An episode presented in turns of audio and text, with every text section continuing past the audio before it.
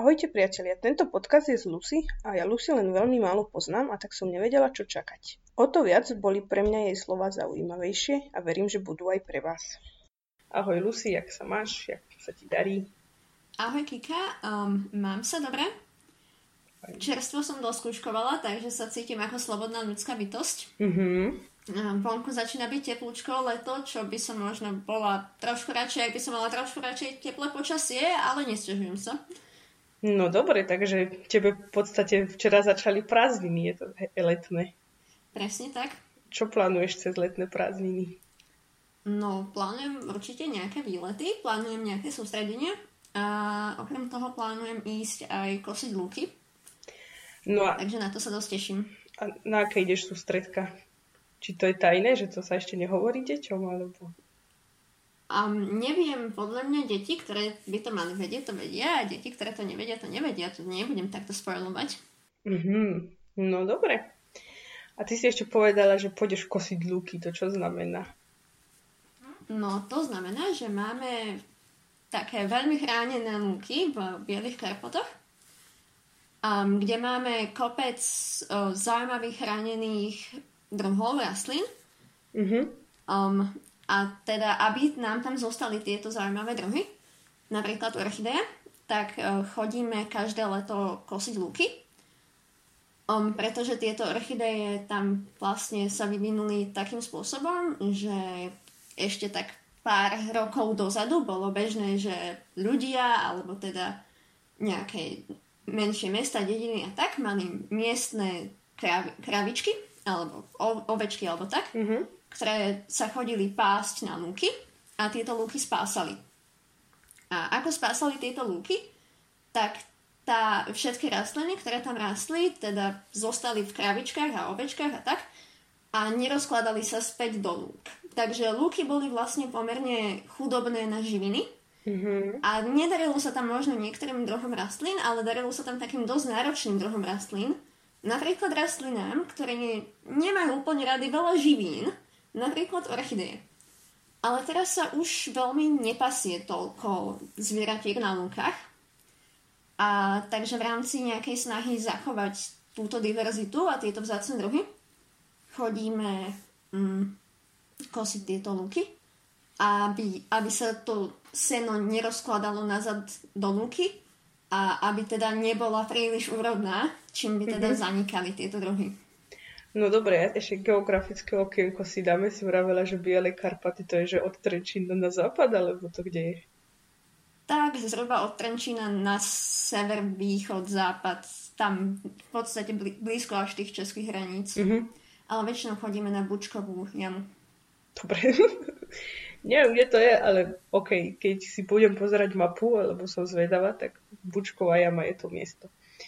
No dobre, a vravíš, že chodíme, tak to čo ste za partiu ako to vzniklo, alebo... Um, to je taká partia, um, volá sa to Koza, je to ochranárske združenie. Um, nie som si úplne istá, kde sú jej začiatky, ale teda je to už odo mňa trochu staršia generácia. Ja sama som sa k tomu vlastne dostala tak, že ma zavolala taká partia môj učiteľ matematiky zo strednej a nejakí moji kamaráti tam, sa tam tiež takto dostali, tak ma tak niekoľko rokov po sebe zavolali, že počuj Lucy, ideme kosiť lúky. Ja som na nich pozerala, že však to znie ako strašná blbosť, že však tam budeme niekde. Som, som tak na nich pozerala, že kde budeme spať, kde sa budeme umývať, kde, kde tam bude elektrína, čo. A ako teda typické bratislavské dieťa som mala pocit, že však to je nejaká úplne zlý nápad. A potom som tam raz šla a zistila som, že fakt je tam teda veľký stán, je tam prameň, je tam teda potôčik, keď na to príde. Um, elektrina tam nie je, ale však na čo by nám bola? A človek si tak časom zvykne na to, že všetci smrdíme spolu a že teda tá, máme svoju nehnuteľnosť pod chrbtom tam na zemi, na ktorej spíme. A je tam super partia, väčšinu, má, mám taký pocit, že väčšinu času proste buď niečo hráme, nejaké hry, stolovky, rozprávame sa, naháňame sa, alebo teda kosíme, hrábame seno a nosíme ho kade tade. A je to aktivita, z ktorej mám proste pocit, že aj niečo robím a aj je tam naozaj zábava. A spoznala som tam kopec super ľudí. Mm-hmm. A vy to kosíte, že kosami, že kosami, ako pred 100 rokmi sa kosilo, alebo kosami, že kosami a je to podľa mňa veľmi cool skill, lebo proste kto vie kosiť kosou? No asi ani ja neviem poriadne. A to som akože hlavný sellák. Poď na Bučkovu, naučíme ťa kosiť. No a teda máte prameň, spíte v nejakom stane a také napríklad, že jedlo to ako riešite? To tiež máte akože takú polnú kuchyňu a oheň a tak? Máme polnú kuchyňu, máme kotlinu, máme ohník, a vlastne sa striedame v službách, väčšinou sú to nejakí dvaja ľudia, ktorí majú v daný deň službu a musia teda vymyslieť, že aké budú jedlá, tam potom varia čajík, majú na starosti budiček. A čo sa jedla týka, tak veľa, uh, veľa máme, čo sa vlastne podonáša, že niekto vypestuje na záhrade zeleninu a tak. Ale teda chodíme aj do obchodu, ktorý je tak obďaleč, takže väčšinou si treba dosť vopred premyslieť, že čo chceme variť a dať vedieť niekomu, kto pôjde niekde okolo civilizácie a kúpi nám na to veci. Uh-huh. A ty si tak spomenula, že učiteľ matematiky to je Anino, hej? To je Anino, áno. Dobre. A teda asi nie si jediný človek zo Špundagu, ktorý je nejak tak v trojstene, že je ešte taký niekto známy, kto tam tiež takto chodieva a angažuje sa v tejto koze, alebo tak, alebo ani nie. Uh, Kubo Húško tam chodieva, on ma tam vlastne tiež dotiahol. Uh-huh. A napríklad Legolas tam teda dlhé roky chodieva aj so všetkými bratmi. Čiže Fajkerovci. všetci a... pagery. A tak. No dobre. Akože znie to dosť fajne. Poďte na Bučkovu. Poďte na Bučkovu. A to, a to je akože čo, také týždňové, alebo akože mesiac tam takto žijete prírodne, alebo... Je to jeden týždeň. Kedy si to že vraj bývali dva týždne, ale, ale to už bolo dosť veľa, takže teraz to trvá jeden týždeň. Mhm, rozumiem. A teda, a teda vďaka tomu to si sa stala takým trošku, že prírodným človekom a vieš, si schopná žiť v prírode trošku, hej? Áno. No a čo je taký akože najlepší skill, ktorý ti to podľa teba dalo? To je dosť ťažká otázka, lebo ako cool skill je to kosenie kosov. Mm-hmm. Ale mám pocit, že to bola pre mňa asi taká, taká prvá vec, kde som si povedala, že dobre, kašlem na to, idem niekam, dostanú do lesa spať a proste som zistila, že ja ako mestské dieťa toto dokážem robiť a dokážem sa týždeň nesvrchovať poriadne a, a proste len tak niekde sa ošpliechať vodou a tvariť sa, že je to v pohode. A mám pocit, že som sa... že toto bola jedna z tých vecí, kde som si začala veriť, že, že naozaj dokážem výjsť zo svojej komfortnej zóny a, a cítiť sa tam naozaj dobre mimo svoju kom, komfortnú zónu. Cool, dobre. Ďakujem teda, že si dala odpoveď. A ešte ty si mi tak vravila, že pod na bučkovú jamu a teda keď tam chcem ísť kosiť, chcem sa tu k vám pridať, tak čo akože mám spraviť? No, existuje na Facebooku event a teda môžeš sa pozrieť na, na Facebooku na event a prípadne teda napísať niekomu z nás, alebo sa proste zjaviť na Bučkovej mm-hmm. a my ťa privítame, ale možno je fajn dať kúsok popred vedieť napríklad Aninovi, aby sme tušili, že koľko ľudí tam bude. No dobre. A ale ja si vravela, že na túto bučkovú jamu akože chodíš pravidelne cez leto. A teda, čo ešte si tak robila počas strednej, alebo robíš akože niečo také zaujímavé, alebo čo bolo ešte taký tvoje hobby? Tak, hobby som mala viacero, ale počas strednej som sa tak aktivnejšie venovala aj jednému projektu, ktorý sa zameriaval na odstraňovanie sociálnej stigmy ohľadom duševného zdravia. Bol to projekt, ktorý sme vlastne založili s kamarátkou po tom, čo sme si uvedomili, že v danom období bolo v spoločnosti, hlavne na Slovensku, veľmi ťažké niekam prísť a povedať, napríklad dať si na mm, životopis, že niekto má schizofréniu alebo niečo podobné. Mm-hmm čo bol pre mňa veľký rozdiel po tom, čo som sa vrátila z Anglicka, kde som chvíľu študovala, kde teda osveta v tomto ohľade bola na výrazne inej úrovni. A prišlo mi to pomerne núto, lebo som mala aj vo svojom okolí nejakých ľudí, ktorí trpeli psychickými poruchami, ale napríklad sa dostávali do situácií, kedy im to prekážalo v práci, pretože žiaden zamestnávateľ na tieto veci neprihľadal. A teda sme sa rozhodli, že by bolo fajn niečo robiť s touto situáciou, ktorá sa nám nepáčila. Uh-huh. Takže toto bola taká motivácia a aj si povedala nejaké tie veci, ale mohla, vedela by si mi povedať nejaký konkrétny príklad?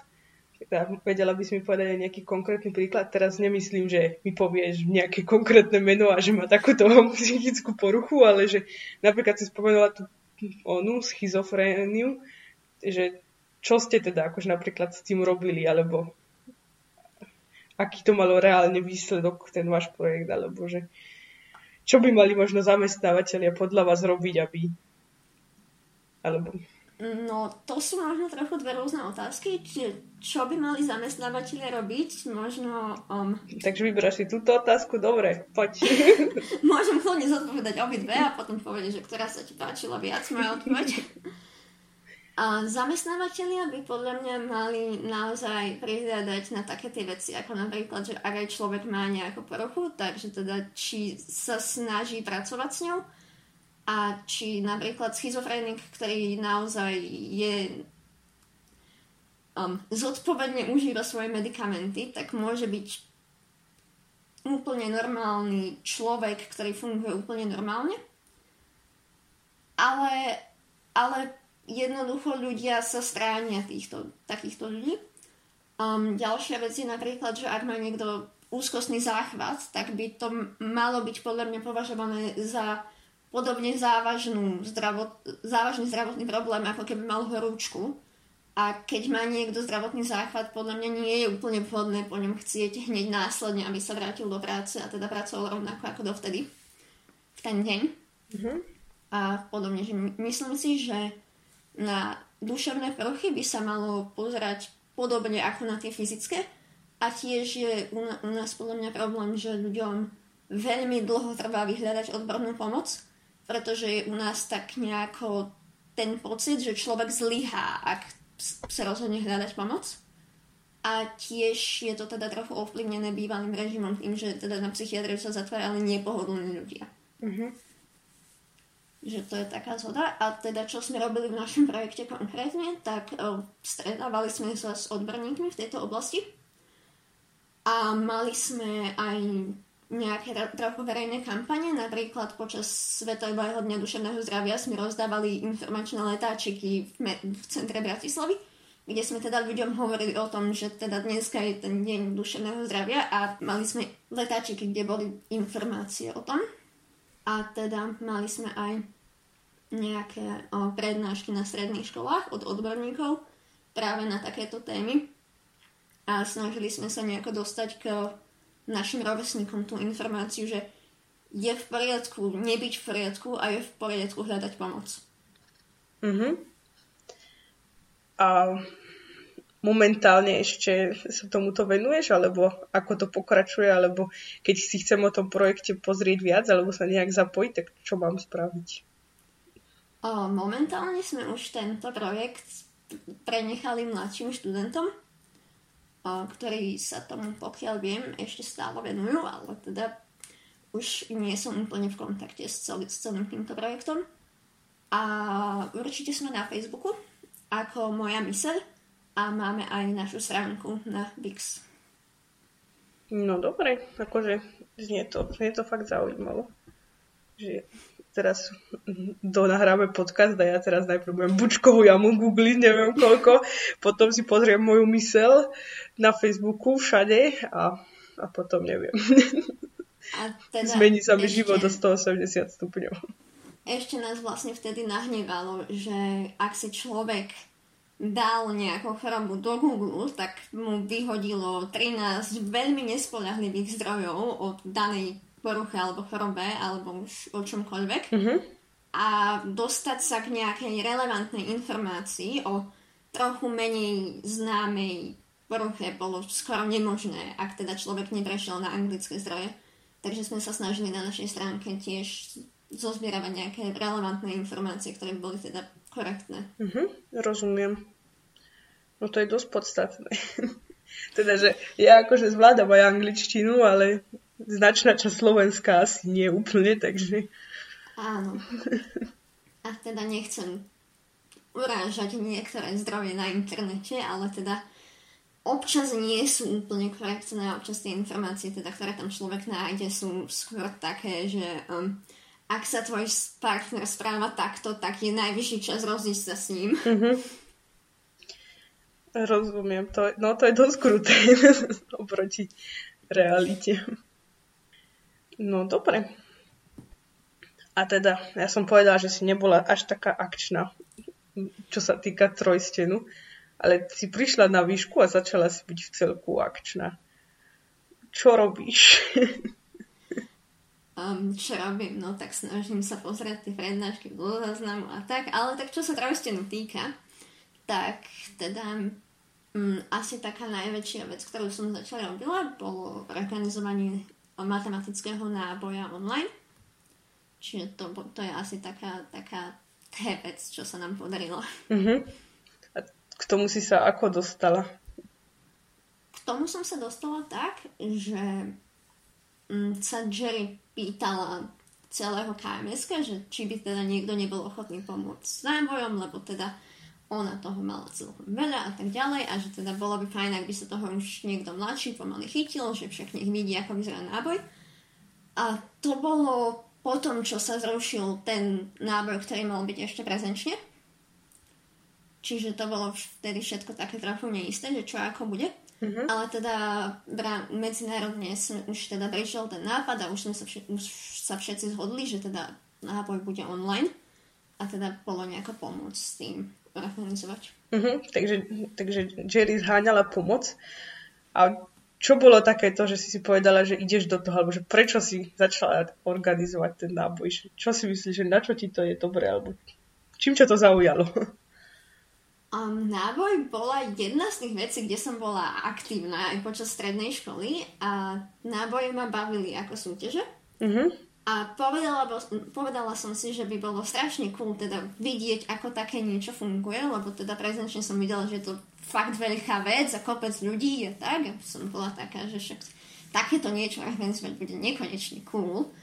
A tiež som mala teda taký pocit, že však bolo by fakt škoda, keby keby sa teda nejako zanikla tradícia náboja na Slovensku, alebo také niečo, že ak by teda nebolo veľa ochotných ľudí, tak som sa tak, tak napísala, že keby s niečím bolo treba pomôcť, tak sa na mňa môžu obrátiť všetci. Mm-hmm. Tak sa na mňa bolo obrátené. tak na teba bolo obrátené. A čo si robila? Um, v rámci online náboja som um, v podstate komunikovala za Slovensko na medzinárodnej úrovni, teda s ostatnými organizátormi. A teda okrem toho, že som bola veľmi zmetená a nevedela som, čo sa deje okolo mňa a teda všetkých som sa na všetko pýtala. No vidíš, tak... to je ako, že tak sa človek asi najlepšie učí, že keď sa pýta a teda to sa, to je veľmi dobré, že sa pýta, lebo sa netreba hambiť, treba sa pýtať a potom sa dozvieš. Tak, tak. Si sa pýtala? Pokračuj. tak som vlastne tak komunikovala nejaké veci, ktoré sme sa teda na Slovensku dohodli, nejaké veci, čo na Slovensku fungovali, nefungovali. Potom sme teda riešili nejakú propagáciu náboja, pretože však mal byť náboj na, na jar, potom mal byť náboj v decembri, tak ako teda dať vedieť všetkým účastníkom a učiteľom a tak, že počujte všetci, bude náboj v decembri, poďte na náboj, bude online, ale bude cool. Mali sme potom aj trochu komplikovanejšie pravidlá, takže s tým bolo nejaká tá zábava, ako, ako vysvetliť, že teda kto môže a kto nemôže byť uh-huh. účastníkom na náboji a súťažiacim. Čo bolo pre mňa vlastne vtipné, lebo ja, ja by som mohla byť ešte súťažiaci, ale bola som organizátor. Hej, hej, to, no, no všetko to bolo nejak tak, že tí, čo zmaturovali v 2020, tak ešte mohli byť účastníci, alebo niečo také. Áno, lebo oni vlastne prišli o ten posledný náboj tým, že sa zrušil, tak aby si ešte mohli zasúťažiť. No dobre, a ako si spokojná s online nábojom? Celkovo som s online nábojmi veľmi spokojná. Mám pocit, že sme to zvládli dosť dobre. A mám pocit, že sme mali aj celkom veľa súťažiacich, čo je podľa mňa super. Že teda napriek tomu, že máme koronu a všetci sme zavretí doma a pozrieme do počítačov celé dni a už nám z toho tak trošku všetkým šibe, tak proste sa, sa napriek tomu pozbierali tie týmy, ktoré si spolu sadli a rozhodli sa, že si zasúťažia. A myslím si, že to bolo pre, pre všetkých super. No daj mi nejaké čísla, nech ma ohúriš, si povedala, že dosť veľa súťažiacich. tak, um, len za poslednú súťaž sme mali na Slovensku takmer 250 tímov. Pekne. Čiže teraz na jar sme mali tak 1200 účastníkov. Dobre. Tak toľko asi k náboju. Môže byť, či ešte niečo chceš dodať? Asi môže byť. No dobre. A teraz akože zákernosť nakoniec kto, o ktorej vieš, ak počúvaš podcasty, ak nepočúvaš, tak o, nej, o nej nevieš. A teda ti dávam priestor, že môžeš povedať, čo len chceš, či to už bude nejaký príbeh, mudrosť, rada do života. Absolútne to nemusí súvisieť s, trojste, s trojstenom KMS-kom nábojom. V podstate akože fakt, čokoľvek. Čokoľvek chcem odkázať éteru a kom, komukoľvek, kto toto počúva. Je to tak. Floor is yours. Damn, to je zákerné. Ale to znamená, že nepočúvaš podcasty, keď si to nečakala. Ja som počula v skutočnosti na začiatku podcasty a potom ma strašne začal zabíjať semestr a škola. Ale ak by som mala povedať jednu vec všetkým naokolo, tak ja budem strašne cheesy a poviem strašne nekonečne cheesy vec a poviem ľuďom, nech robia čokoľvek, z čoho sa cítia dobre a nech veci, ktoré ich bavia, pretože ak proste som za posledný rok zistila, že, že nejaká životná múdrosť sa mi oplatila a teda nejakú životnú múdrosť som mala furt počúvať, tak je to toto. A proste ľudia robte čokoľvek vás baví a čokoľvek vám dáva zmysel robiť. Dobre. Tak ďakujem za múdrosť, ďakujem, že si mi porozprávala o náboji, duševnom zdraví a kosení lúk. A Maj sa krásne. Ďakujem aj ja veľmi pekne. Dobre sa mi s tebou rozprávala.